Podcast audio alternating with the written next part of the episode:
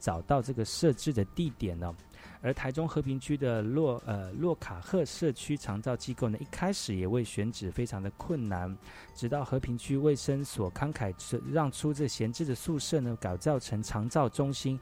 因此呢，洛卡赫社区长照机构呢，也紧邻在卫生所的旁边，相辅相成，成为洛卡赫的这个特色。洛卡赫社区长照机构成立之后呢，除了可以就近提供偏乡地区二十位失能失智长辈的日间照护之外，以及沐浴的服务。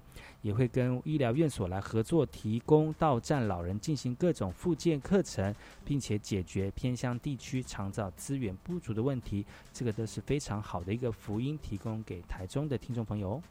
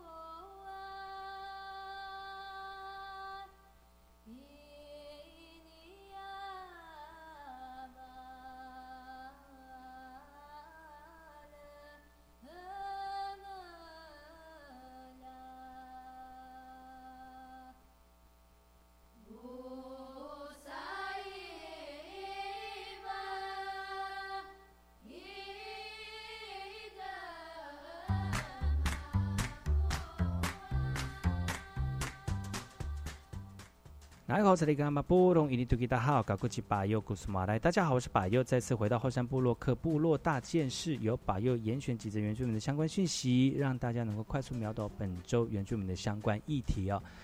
接下来我们来看看来自于台东海端乡的讯息。日据时代呢，布农族的老照片在海端的布农族文化馆展出喽。那其实呢，在这个文化的过收集过程当中呢，除了有我们这个有心人呢，用有效率的方式来找到相关的讯息之外，其实呢，在每一张照片当中都有非常珍贵的意涵跟珍贵的这个画面呢，然后让我们后代子孙呢，能够有一个能够呃呃记忆留下来文化的一个脉。络，其实呢，这个记忆的过程当中，就像是无声的影，在这个无声的影像呢，说明了在这个海端乡布农族的这个历史啊。其实这些照片都是日据时代台湾籍巡查阿妹所留下来的珍贵老照片，而后代提供这个照片呢，经历两年多的研究，二十一号在海端乡布农族文化馆正式的公开展览了。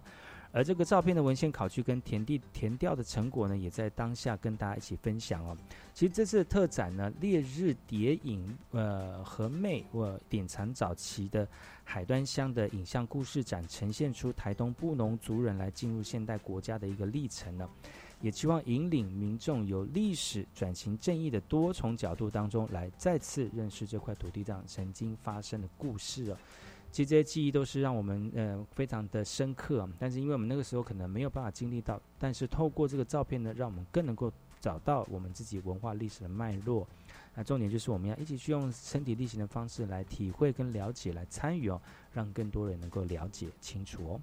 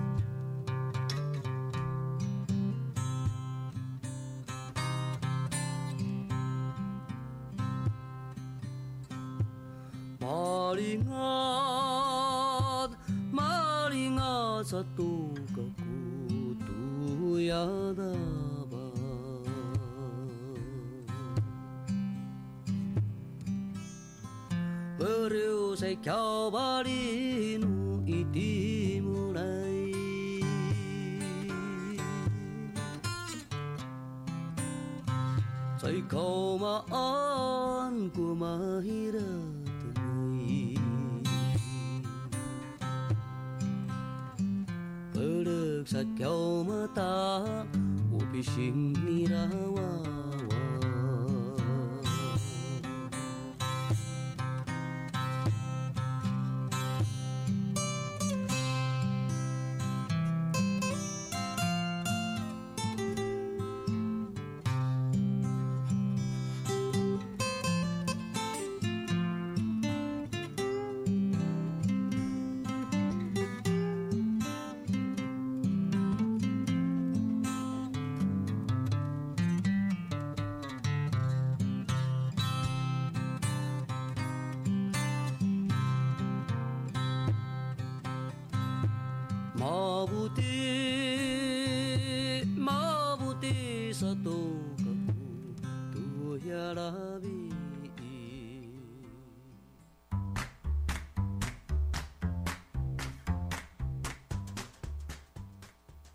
sa kau mata upi sing nirawa 大家好，我是巴佑，再次回到后山部落克部落大件事，由巴佑严选几则原住民的相关讯息，提供给大家，在这本周呢，能够快速的了解到原住民的一些议题哦。接下来这则讯息来自于台南的，其实台南呢有原住民呃的这个原住民当中呢，应该算是平埔族了哈，台台。在台南的平埔族呢，算是呃台湾当中非常呃需要大家注意的一个族群了。那在台南的吉贝耍部落呢，举行业绩喽，也吸引很多人来认识在吉吉贝耍部落里面的希拉雅族哦。其实呢，台东市台南市长黄哲伟到现场的时候呢，也祭拜阿利姆啊，来祈求眷顾。他说，看到族人对于文化传承的坚持，是否也会协助希拉雅族来证明哦？现场呢，有一头头的猪只排列在大公蟹前，是台南东山吉贝耍部落的族人来感谢祖灵一年眷顾的这个拜猪还愿仪式哦。吉贝耍部落二十号晚上呢，就举行了大爱业祭哦，来感谢祖灵的照顾。而族亲表示呢，今年参与人数非常的多，也反映族群认同逐渐的提升了。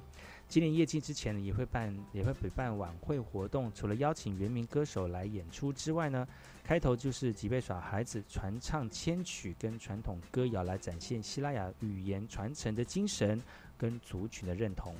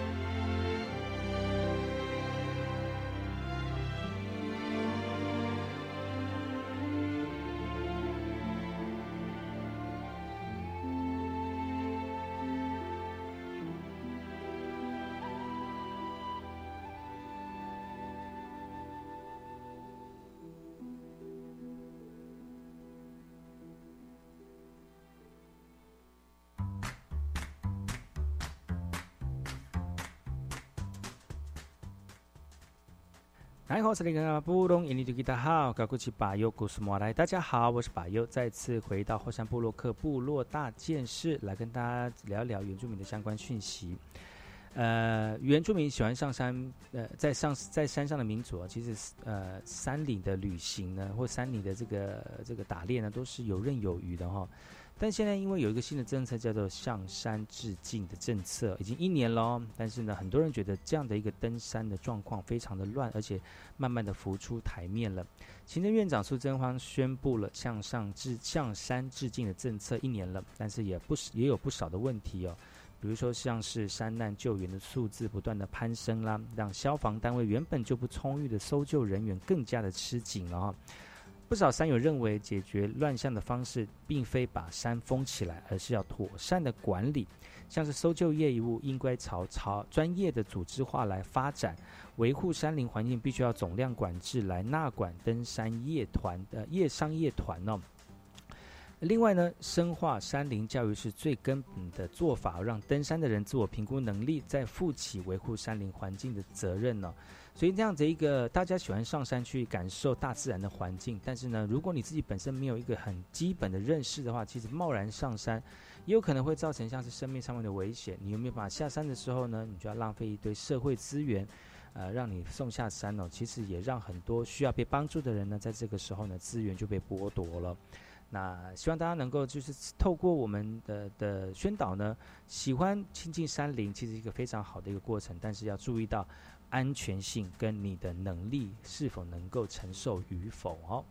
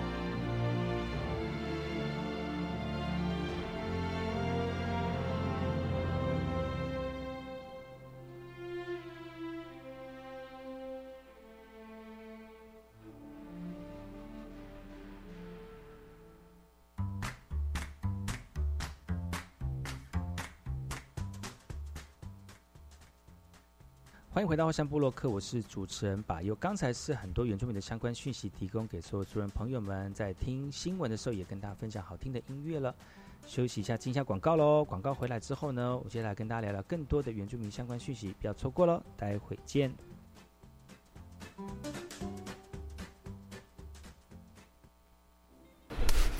现在在剥浆，剥浆就是剥一块整砖的量。让它炸一下，然后要确保它每个面都有在油里面。继职教育让人有无限可能，他们都说继职让我翻转人生。教育电台即日起于官网 Channel Plus 推出继职翻转人生策展。邀请您聆听技职金牌选手翻转他们人生的精彩故事。我想申请留学奖学金，不知道什么时候报名。留学奖学金甄试每年都会办理，明年度甄试简章预计在今年十二月底公告。那奖学金待遇、受奖年限又是如何呢？像一般生，每人每年一万六千美元，受奖年限两年；如果是力学优秀生、原住民生及身心障碍生，每人每年三万美元，受奖年限三年。以上广告由教育部提供。大家好，我是卫生福利部部长陈时中。公费流感疫苗十月五日起全面开打。接种流感疫苗是预防流感最有效的方法，可避免感染后并发重症或死亡。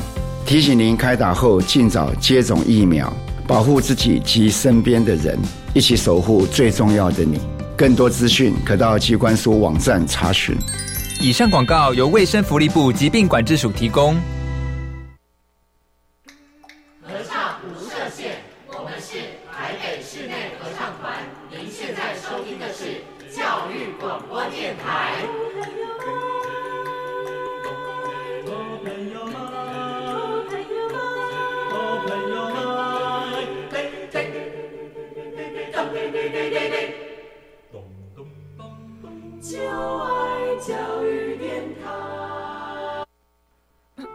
大家好，赶快去把右故事马来。大家好，我是把右，再次回到我们部落克部落会客室。今天部落会客室呢，再次邀请到昨天来到节目当中的甘丹桌有三位说传统就不能流行，一起聊聊唱古调也可以。我们今天朋友欢迎你们，我们来听听部落的声音，我们是接收最新的部落脉动、原住民的讯息、新闻以及最新的流行脉动，只有在把右的后山部落客。这位呢是我们的共同创办人舒宇。大家好，我是舒宇。那这边的呢是我们的店长小豪。大家好，我是小豪。是，那是不是请我们的这个呃露露或者还是小豪哈，或者是你们来帮我们介绍一下甘丹桌游在哪里，还有你们提供什么样的服务呢？好，呃，我们我们今年初有搬家，所以就是如果有听过我们的朋友们，就是可能知道我们之前的话是在那个中正路跟仁爱街的交口，就是文创花创附近。对。那我们就今年初的时候呢，搬到花莲的后火车站，嗯，在富国路上，就是呃那个农会超市跟 seven 中间，我们在二楼，嗯 对，从巷子上去的那的地方这样。因为之前花创那个店店租太高了，所以他们就换到别家店去。就这也是考量之一啦。然后一一方面也是我们这样子摸索之后，觉得想要一个一层楼，然后可以跟客人一方面更距离的、更近距离的互动，因为之前我们是上下两层嘛，哦、对对对。那我们也希望它的空间可以更多元，嗯，对，就是就是我们其实。因为我们呃在那边提供的服务的话呢，就是当然我们是一个营业的开放空间，嗯，所以会是从下午就是一点，然后一直营业到晚上九点。哦，那如果有一些稍微夜猫子一点客人，其实他如果九点来，他是可以玩到十点的。真假？我们会为客人延长时间。可是桌游一次玩也玩很长的一段时间，可能要花一个小时或者三个小三三三十分钟或是一个小时以上的时间吧。对，我们基本就是入场的话，就是如果哎一次的话是可以玩三个小时。嗯比较划算一些。嗯那不过因为有些有些可能刚接触啊，或者是时间关系，可能也是有那种玩一个小时、两个小时也有的。哦，对，那当然也有那种哎，就是预计就是要来玩，他来了就是玩一整个下午或者一整天。哦对，就是看不同的需求。嗯，那嗯如果我们要去玩的话，怎么收费呢？哦，收费的话呢，我们是算人头，就是一个人三个小时是一百八十元。嗯，对，那因为我们也有提供饮料，然后还有冰品、小点心这样，那就是点饮料的话，就还可以有折扣。那如果点大壶的饮料，你多一点人还可以共折，就好比说来了十个人，我就可以折一百块的大壶饮料。哇，这么这么优惠哦！嗯，哇，所以就是大家如果有兴趣的话，可以呃来玩玩看桌游。如果你真的不知道桌游是什么的话，就到现场去就问我们的露露就好了，或者是问你们小豪哈，然后教你对大家怎么玩。就就听说好像礼拜五的晚上有呃揪团的一个活动，让大家一起来共襄盛举嘛，是不是？对，我们礼拜五晚上会有大人限定的桌游团，嗯那就会是呃看就会是就等于说，就算你没有经验，或者是说你找不到咖，你就只有一个人，那你就可以报名，然后呢就可以来，那就等于其实桌游它就是一个很好认识新朋友的一个方式。那你来了，哎，就算你我也不知道你是谁，你也不知道我谁，可是我们可以透过桌游互相去认识。我们目前已经开，啊，因为七八月比较忙啦，所以我们是九月开始开这个活动。对，目前已经开四五四五场了。对，嗯，然后现在也都陆续有，像十月的话，就是这周还有下周也都已经确定有开团，所以如果说有兴趣的朋友也可以来报名，或者是大家对于这个桌游有兴趣，不知道什么时候有开团的话，也可以上我们甘丹桌游的这个粉丝专业，对不对？对，嗯，就是我们也都会定期公告，嗯，怎么搜寻呢？哦，搜寻花莲甘丹桌游就可以。哦，对，甘是那个甘呃甘甜的甘，丹是那个。呃，单亲的单，对对，那个对，单亲的单，单亲红毛丹的丹，对对对对，甄子丹的丹，好，甄子丹的丹，好。那 所以呢，大家，那我是不是再再提醒大家，就是你们的地点是在什么地方？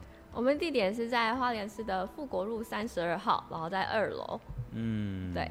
所以呢，欢迎大家能够来一起来玩桌游。其实桌游真的是非常有意思的一个游戏哦，因为我们现在碰太太多这种数位的东西了。其实摸一摸实体的东西哦，可以刺激你的这个啊，不管是视觉啊，或者是触觉啊，可以帮助你这个身体的发展之外呢，其实也可以帮助，比如说脑力的激荡啦，然后互相。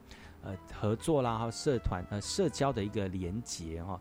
那其实，在这个经营的过程当中，刚才我们的这个昨天我们书有跟大家聊，就是怎么样创办这样的一个空间，其实也是非常有趣的呃一个过程哦。但是当中间还是有一些甘苦谈的。我相信这种甘苦应该只有店长才能够体会吧，因为都店长都是第一个时间就是触碰那就接触我们的呃客人的哈。是不是请小孩来聊聊？就是你退伍之后立马。来到花莲帮忙 干单呢？你觉得帮忙的过程当中，你有没有什么嗯？觉得在经营的里面跟一般的像外面的商店有什么不一样的方式吗？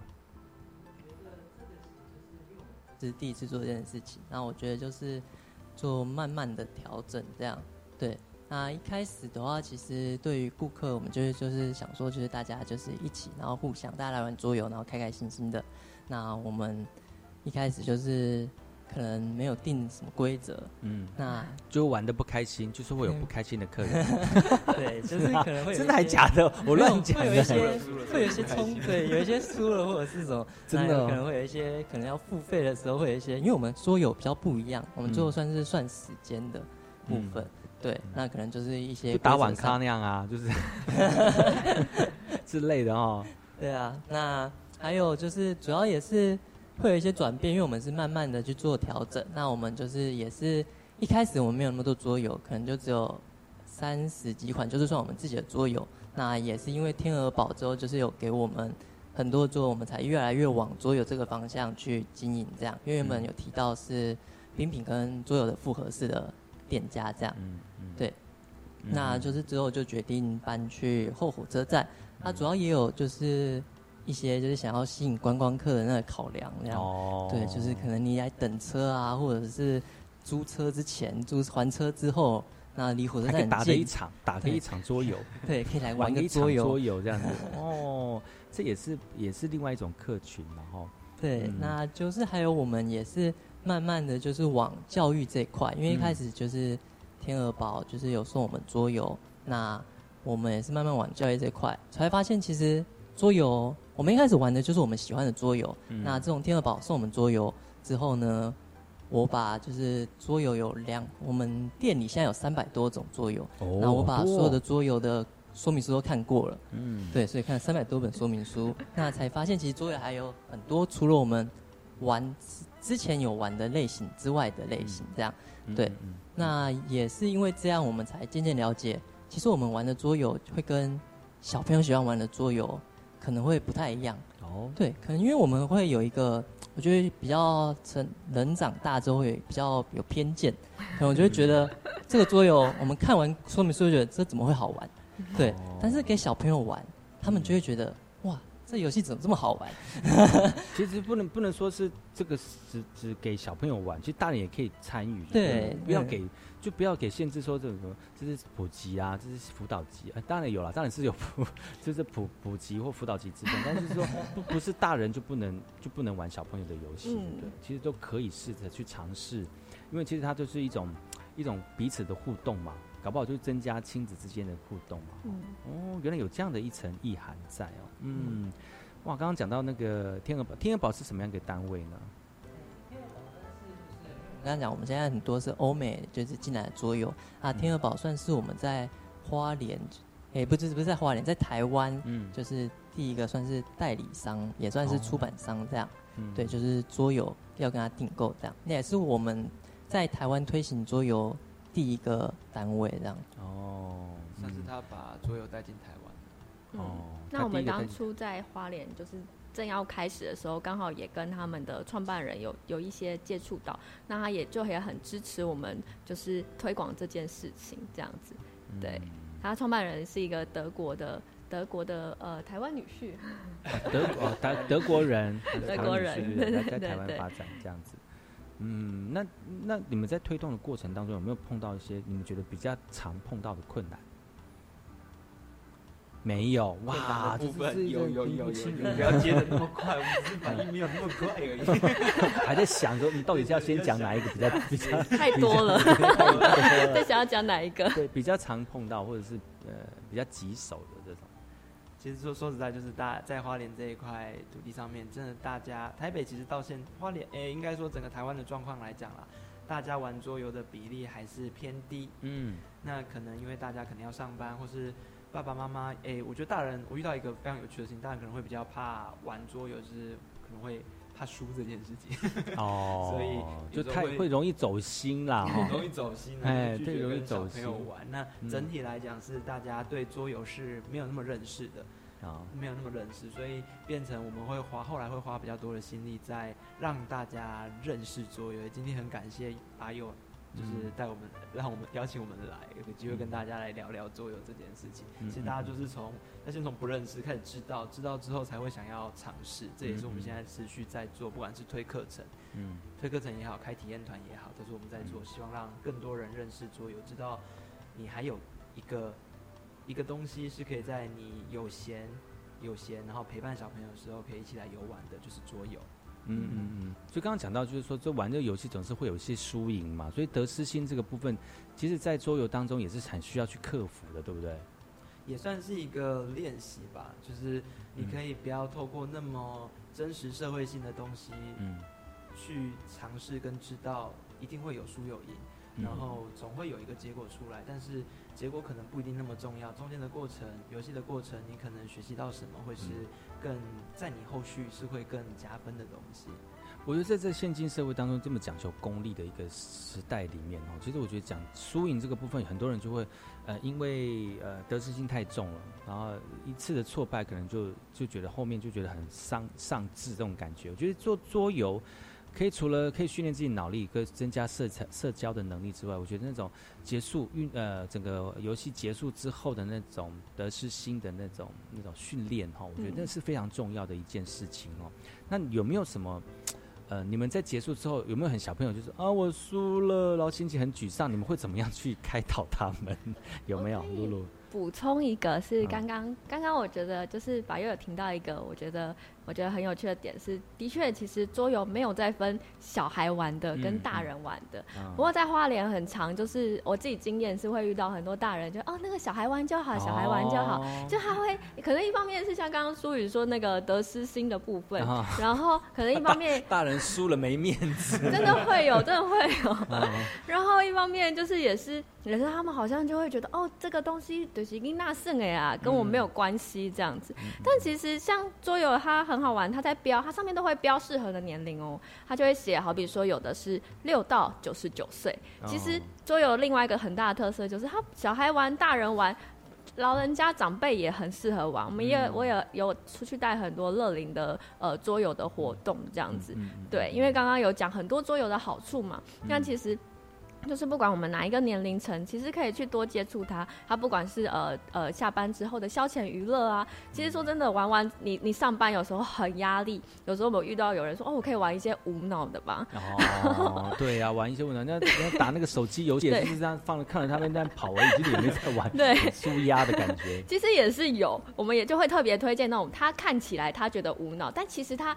他他还是有在动脑啦，就只是他没有察觉而已。可是真的过程，他只要觉得好玩，哎，那个舒压感就出来了。我们有时候那个礼拜五的晚上桌游团呢，那真的是一整个晚上就是笑到我都觉得肚子很痛。是啊，闹哄哄。对对，真的周末大家是只上班一整天，一整个礼拜了来舒压一下，这样也不错。对，而且你玩手游，你可能自己笑嘛，自己开心，或者是远端跟别人笑。可是玩桌游的时候，我觉得那个群聚群聚的那个那个那个那个力量感其实很有趣。就是玩完之后，你真的就会觉得哦，今晚很好睡，快乐开心呐。哦，所以其实这我觉得大家应该去尝试哈。那我们干蛋桌游是在我们后站呃，如果大家有兴趣的话，欢迎各位可以上我们的粉丝专业哈。我们先休息一下，听一下歌曲。回来之后呢，我们再听干蛋桌游，聊聊桌游对我们有什么样的好处。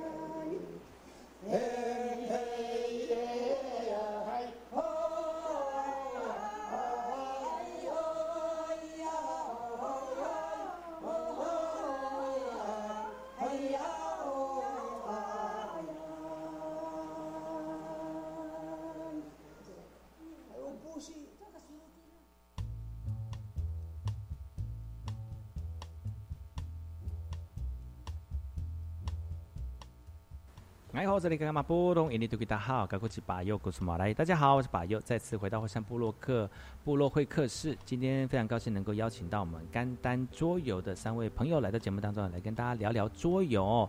分别是我们的露露，嗨，大家好，我是露露。还有我们的共同创办人舒瑜，大家好，我是舒瑜。还有我们的店长小豪。大家好，我是小豪。因为小豪今天这个话讲的比较少哈，等下会结束的时候会为我们带一首歌曲，这 还是跳舞呢？不敢讲话，怕乱带。其实，在节目当中，这两天的节目当中，真的是呃，时间真的非常短暂哦，没有办法好好的聊到，就到底桌游要怎么样的玩哈。但是，欢迎各位听众朋友能够到我们肝丹桌游来一起去享受那个玩桌游的氛围，而且呢。呃，这个桌游有可以帮助我们很多人在不管在肢体的呃身体的协调啦，或者是这个社交活动啦，或者是在这个反应或者是组织能力有都有很大的帮助哈。那其实我们也是因为呃在我们的偏向里面有很多的小朋友，特别是原住原住民的小朋友，因为可能是隔代教养的关系，或者是因为资源不足哦，都有可能造成陪伴上面的呃落差哈。所以通过桌游呢，除了可以弥补就是人与人之间那种接触的那个呃缺少的部分呢，那又可以训练我们在。独立思考，还有面对人际关系的一种呃相相对的好处哦，所以桌游都可以帮助我们呃，特别是呃弱势的团体或者是原住民的小朋友多一点点的帮忙哦。那也非常感谢我们的甘丹桌游来到节目当中来推广这么好的一个活动哦。是不是在请我们的露露来，我们跟大家聊聊，就是我们的甘丹桌游在什么地方呢？是呃营业时间，还有提供的内容还有哪些？呃。我们呃，甘丹桌游的话呢，是在花莲后站。呃，走路大概三分钟的距离，嗯，然后呢，就是在富国路三十二号二楼。富国路三十二号二楼。对，那我们是在呃花莲的农会超市跟 Seven 中间那个巷子上来，就是左手边二楼上去就会到了。嗯，那我们的营业时间呢，通常就是在下午一点到晚上九点。哦。那有客人就会延延到晚上十点这样子。嗯对。那呃，不过因为近期活动真的稍多一些，所以我们公休日其实就是会主要都会是在那个 FB 的粉丝专业。上面公告这样子，嗯，对，就目前还没有固定的公休时间，所以欢迎大家能够上我们的甘丹桌游的粉丝专业哈。那就是其实除了有这些固定的营业时间之外呢，还有一些特定的活动，比如说礼拜礼拜五的晚上有这个揪团的活动嘛哈。那只要直接去报名吗？还是说，呃，还要透过什么样的报名机制呢？应该也是我们 FB 的粉砖上面，就是有活动的表单。对，那表单申请之后就稍微私信给我们，因为上面，因为其实刚刚有讲到揪团的部分嘛，那我们只要三个人就可以就会揪团成功。所以等于你填写表单，然后私讯我们之后呢，你就会看到一个连接，知道目前表单的人数这样子。对，那你就可以随时知道说，哎，今天开团有没有成功啊？能不能来？所以欢迎大家能够上我们的粉丝专业来去收呃密切的锁定或者是呃追踪我们干单的呃营业时间，还有呃陆陆续续很多的活动哈。那节目接近尾声了，其实我们还是要跟大家聊聊，就是呃未来我们在花莲推动桌游的一个过程，还有你们以后经营的方向。我们是不是请小豪问一下，就是你有营业额的一个压力吗？其实，好尴尬的一个问题，对，好尴尬的一个问题。诶，其实一一定是会有的，这样对。因为目前花莲，如果桌游在花莲算是在推广中，所以就是因为我们在走，追做兴趣的部分。那因为每还是会有营业额压力，因为固定支出没有办法减少，这样对呀，对，就因因为因为店长就是还是要领薪水，对，所以大家欢迎大家能够就是用实际行动来支持之外呢，其实桌游真的有可能玩玩上去就玩上瘾了。你就可能就是你知道，不可能怕会废寝忘食啦，可能会有这样的状况。但是就是说，大家能够去感受那个氛围哈。那除了这个之外，我知道我们那个创办人他自己本身也也是很斜杠哈。然后其实刚才私底下问了一下，他们都是三十上下的年轻人，真的是真的很有为哈。这个甘丹才这这甘丹已经成立差不多四年左右了。你看他们二十几岁就创业了，真的是。一种人生在燃烧的感觉。那我们知道那个那舒宇他自己本身也有在做冰嘛，对不对？冰品的制作嘛，是什么样的一个冰品制作？诶，它是一个，就是我们讲，我自己是一个过敏的小孩，我是过敏严重到直接当兵是免疫的，所以我们做的东西都是自己要吃的，就是纯天然的，是春桐冰工厂。相信大家在网络上搜寻这个字样就可以找得到了。对啊，在花莲寿丰。对，在寿丰这样子，对，火车站附近而已。为什么会选择寿丰？呃，寿丰，你家在那里吗？我家不在那里，就算是一个，因为很天然，自很对啊，那边取的东西比较容易，对啊。它花莲本身就是花莲寿丰就是一个有机有机农业的大本营，对。那其实在那边我们认识蛮多的朋友跟小农，他们都会在在那一带，那大家也会比较习惯，就是呃怎么讲？就我要取的东西要认识他们，真的是比较容易。他们有朋友从台北下来，就是也是在寿丰这一带在做一些耕种，做农事的活动这样子。对啊，嗯，是啊，嗯嗯，所以就是除了就推广桌游，因为本身甘丹就是卖冰嘛，卖冰跟桌游一起推推的嘛，现在就是专心在桌游这个部分。那露露，那接下来未来呃。我们甘丹桌游的这个推动的方式，还有以后的规划是怎么样的？那个空间的使用，嗯嗯，因为我们服务项目除了营业空间之外，还有刚刚讲的揪团活动嘛。那我自己就是现在也持续的都在推广，就是呃儿童的桌游课程，嗯，就是会在周末，就主要都是在周末的时间。那像目前中高年级已经开了两班在下午，那现在也还有低年级的桌游课程在招生，在星期天的早上。对，那其实我们也整理了一个，就是刚刚有说搬家的事情，那我们其实整理了一层楼，就是其实是有，就是还我自己觉得算是蛮舒服的空间。我们因为我们自己对空间上也有一定的要求，那我们还架设了投影机，然后麦克风、音响这样的设备，然后说那样的一个空间规划，其实在一般做店应该蛮少见的。一方面也是因为我们希望它可以成为一个比较多元学习的空间，这样子。对，那这部分可以让苏宇再跟大家分享一下。呃，是的，就是因为其实花莲来到花莲之后，有蛮多朋友一样是来到花莲，他们可能各自想要推广的领域不太一样。像我们有朋友他是希望用电影做电影教育的，对，那包括一些像老人服务的东西，前一阵子也有办过，像雷雕机，他们有在这边做一个雷雕机的示范，然后那个 VR 体验失智症老人，他们 VR 是。看他们看到的世界是怎么一回事，然后甚至像是花莲教育教育处吗？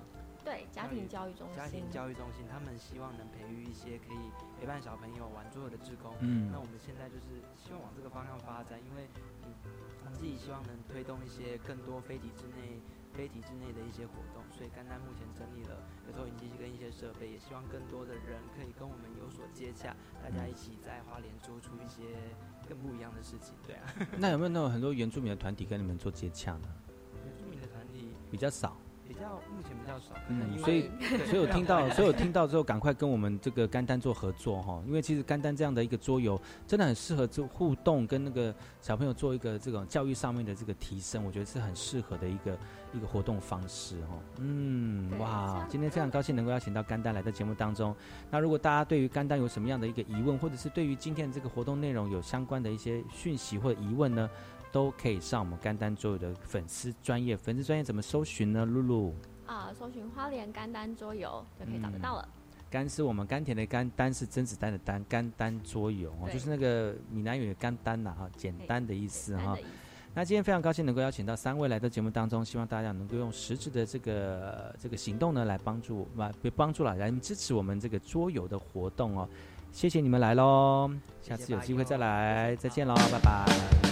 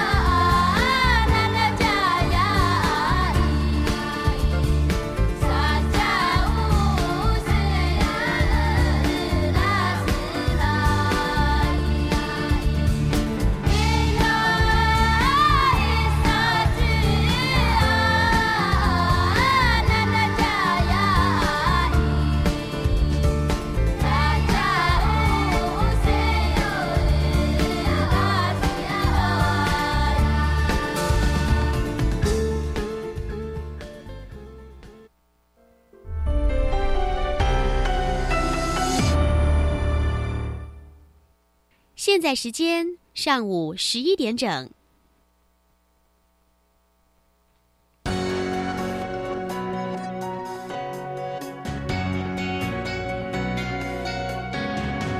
Open your mind，就爱教育电台。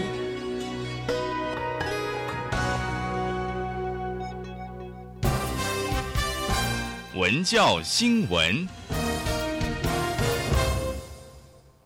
您好，欢迎收听新闻，我是王景欣。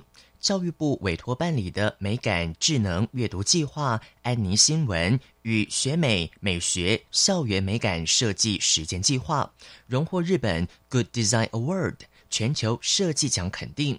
其中，财团法人台湾设计研究院执行的一零八年度学美美学校园美感设计实践计划，除了获选百大设计，更获得 Good Design 金奖肯定，为教育部美感教育计划成果再添光彩。请听周明慧报道。国际级设计大奖之一，日本二零二零 Good Design Award 于三十日揭晓金奖获奖作品，由教育部委托财团法人台湾设计研究院执行的一百零八年度学美美学校园美感设计实践计划获此殊荣。教育部蔡清华次长也与执行团队见证这荣耀时刻。那我们这两集的这个美感计划，哈。一个跟过去很不一样的，就是我们希望将美感的这个元素，能够融到学校、融到学生、融到老师的课程设计还有教学里面去。那我们希望我们台湾的下一代。他对于美的素养，对于美的这种敏感度呢，能够更高。负责执行校园美感设计实践计划的财团法人台湾设计研究院张基义院长表示，能在实质的场域内让教育和专业设计整合为一，是相当难得的机会。呃，怎么样让设计能够在教育现场能够有点像社会呃改革的方式，让大家能够推动台湾的教育的改变？另一个获奖的是由教育部委托国立交通大学办理一百零八到一百一十年度美感与设计课程创新计划所推行的 The Any Times 安妮新闻，提升在教学现场的老师对于美感智能及阅读内涵的理解。教育电台记者周明慧在台北采访报道。联发科志在家乡数位社会创新竞赛进入决选阶段，从全台湾一百八十四个乡镇、四百一十八个团队作品进入决赛的二十一支队伍，将角逐最佳团队地气奖。邀请大家上网为家乡投下一票。志在家乡鼓励民众运用科技解决家乡的问题。透过科技创意激发台湾民间充沛的社会创新力，入围的二十一支队伍各有千秋，包括屏东的团队设计小面积循环水养殖系统，提高单面积的养殖效率；嘉义太保团队的自动灌溉排水系统，帮温室及屋顶降温；云林的团队则号召群众线上募资。专家及旅客共同维护家乡的古迹。云林的另一支团队以 AI 科技记录布袋戏偶操作、唱腔和演练设计，成为可以传承的教学平台。还有台中雾峰的团队用 AI 分析影像，预估农作物最佳的采收期，改善整体的收获品质与卖价。而同样利用 AI 辨识的，还有一群饱受改管车噪音干扰的台南学生，把检举 APP 变得更简单。入围团队将在年底决选，一争高下，角逐一百万元首奖。更多详情，请上志在家乡数位社会创新竞赛网站查询。关心天气，中央气象局预报，今天白天起到明天。东北风稍微减弱，气温回升，各地早晚稍有凉意。中南部日夜温差大，台湾东半部、基隆北海岸、大台北山区有零星短暂雨，其他地区以及外岛澎湖、金门、马祖多云到晴。目前各地气温二十到三十度。谢谢收听。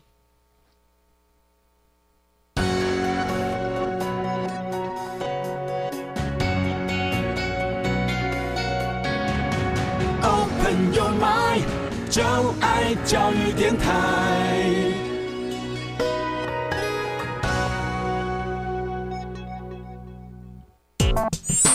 Mr. Future，请给我一点音乐。Yes sir。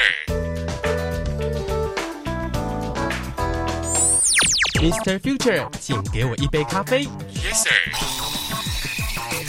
Mr. Future，请帮我开门。Yes sir。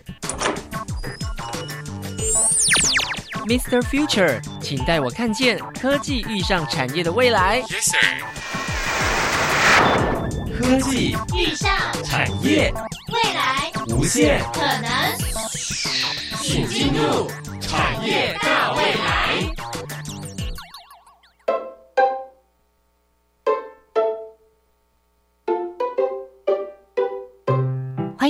今天的产业大未来，我是季杰。台湾的资讯产业随着年代的不同，有不一样的发展阶段。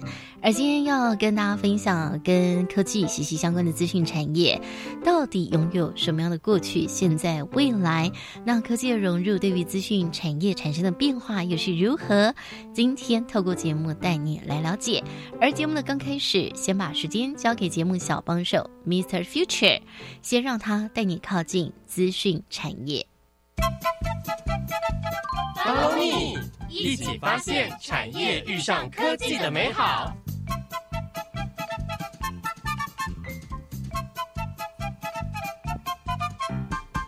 大家好，我是 Mr. Future。台湾在一九五零到六零年代，资讯产业开始发展。西元两千年与近期开始有三 G 通讯产业，运用使用者经验，软体设计师能够将生硬的城市语言转化成能够轻松上手的软体。网络环境的成熟，也成为办公室服务或是协同工具，来提升办公室的效率。远距离办公也成为大家生活中熟悉的模式。像是 Slack 或者是 Basecamp 这种国外的这种软体服务，作为组织沟通协同的一个工作。那当然开会，虽然我们现在会有远距视讯的软体，那我们可以在远端就开会。在合作开发讨论上，线上及时修改更是方便又快速。那现在呢不一样，现在我们用云端的文件编辑，我们可以同时去编辑同一份文件，就去看，你看到是谁修改。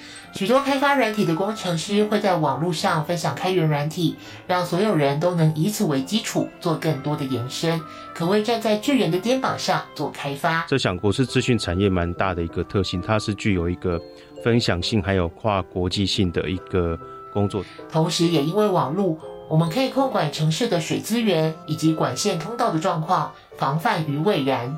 利用一些物联网的技术去侦测、了解，呃，水质的状况，然后需要修缮的状况为何，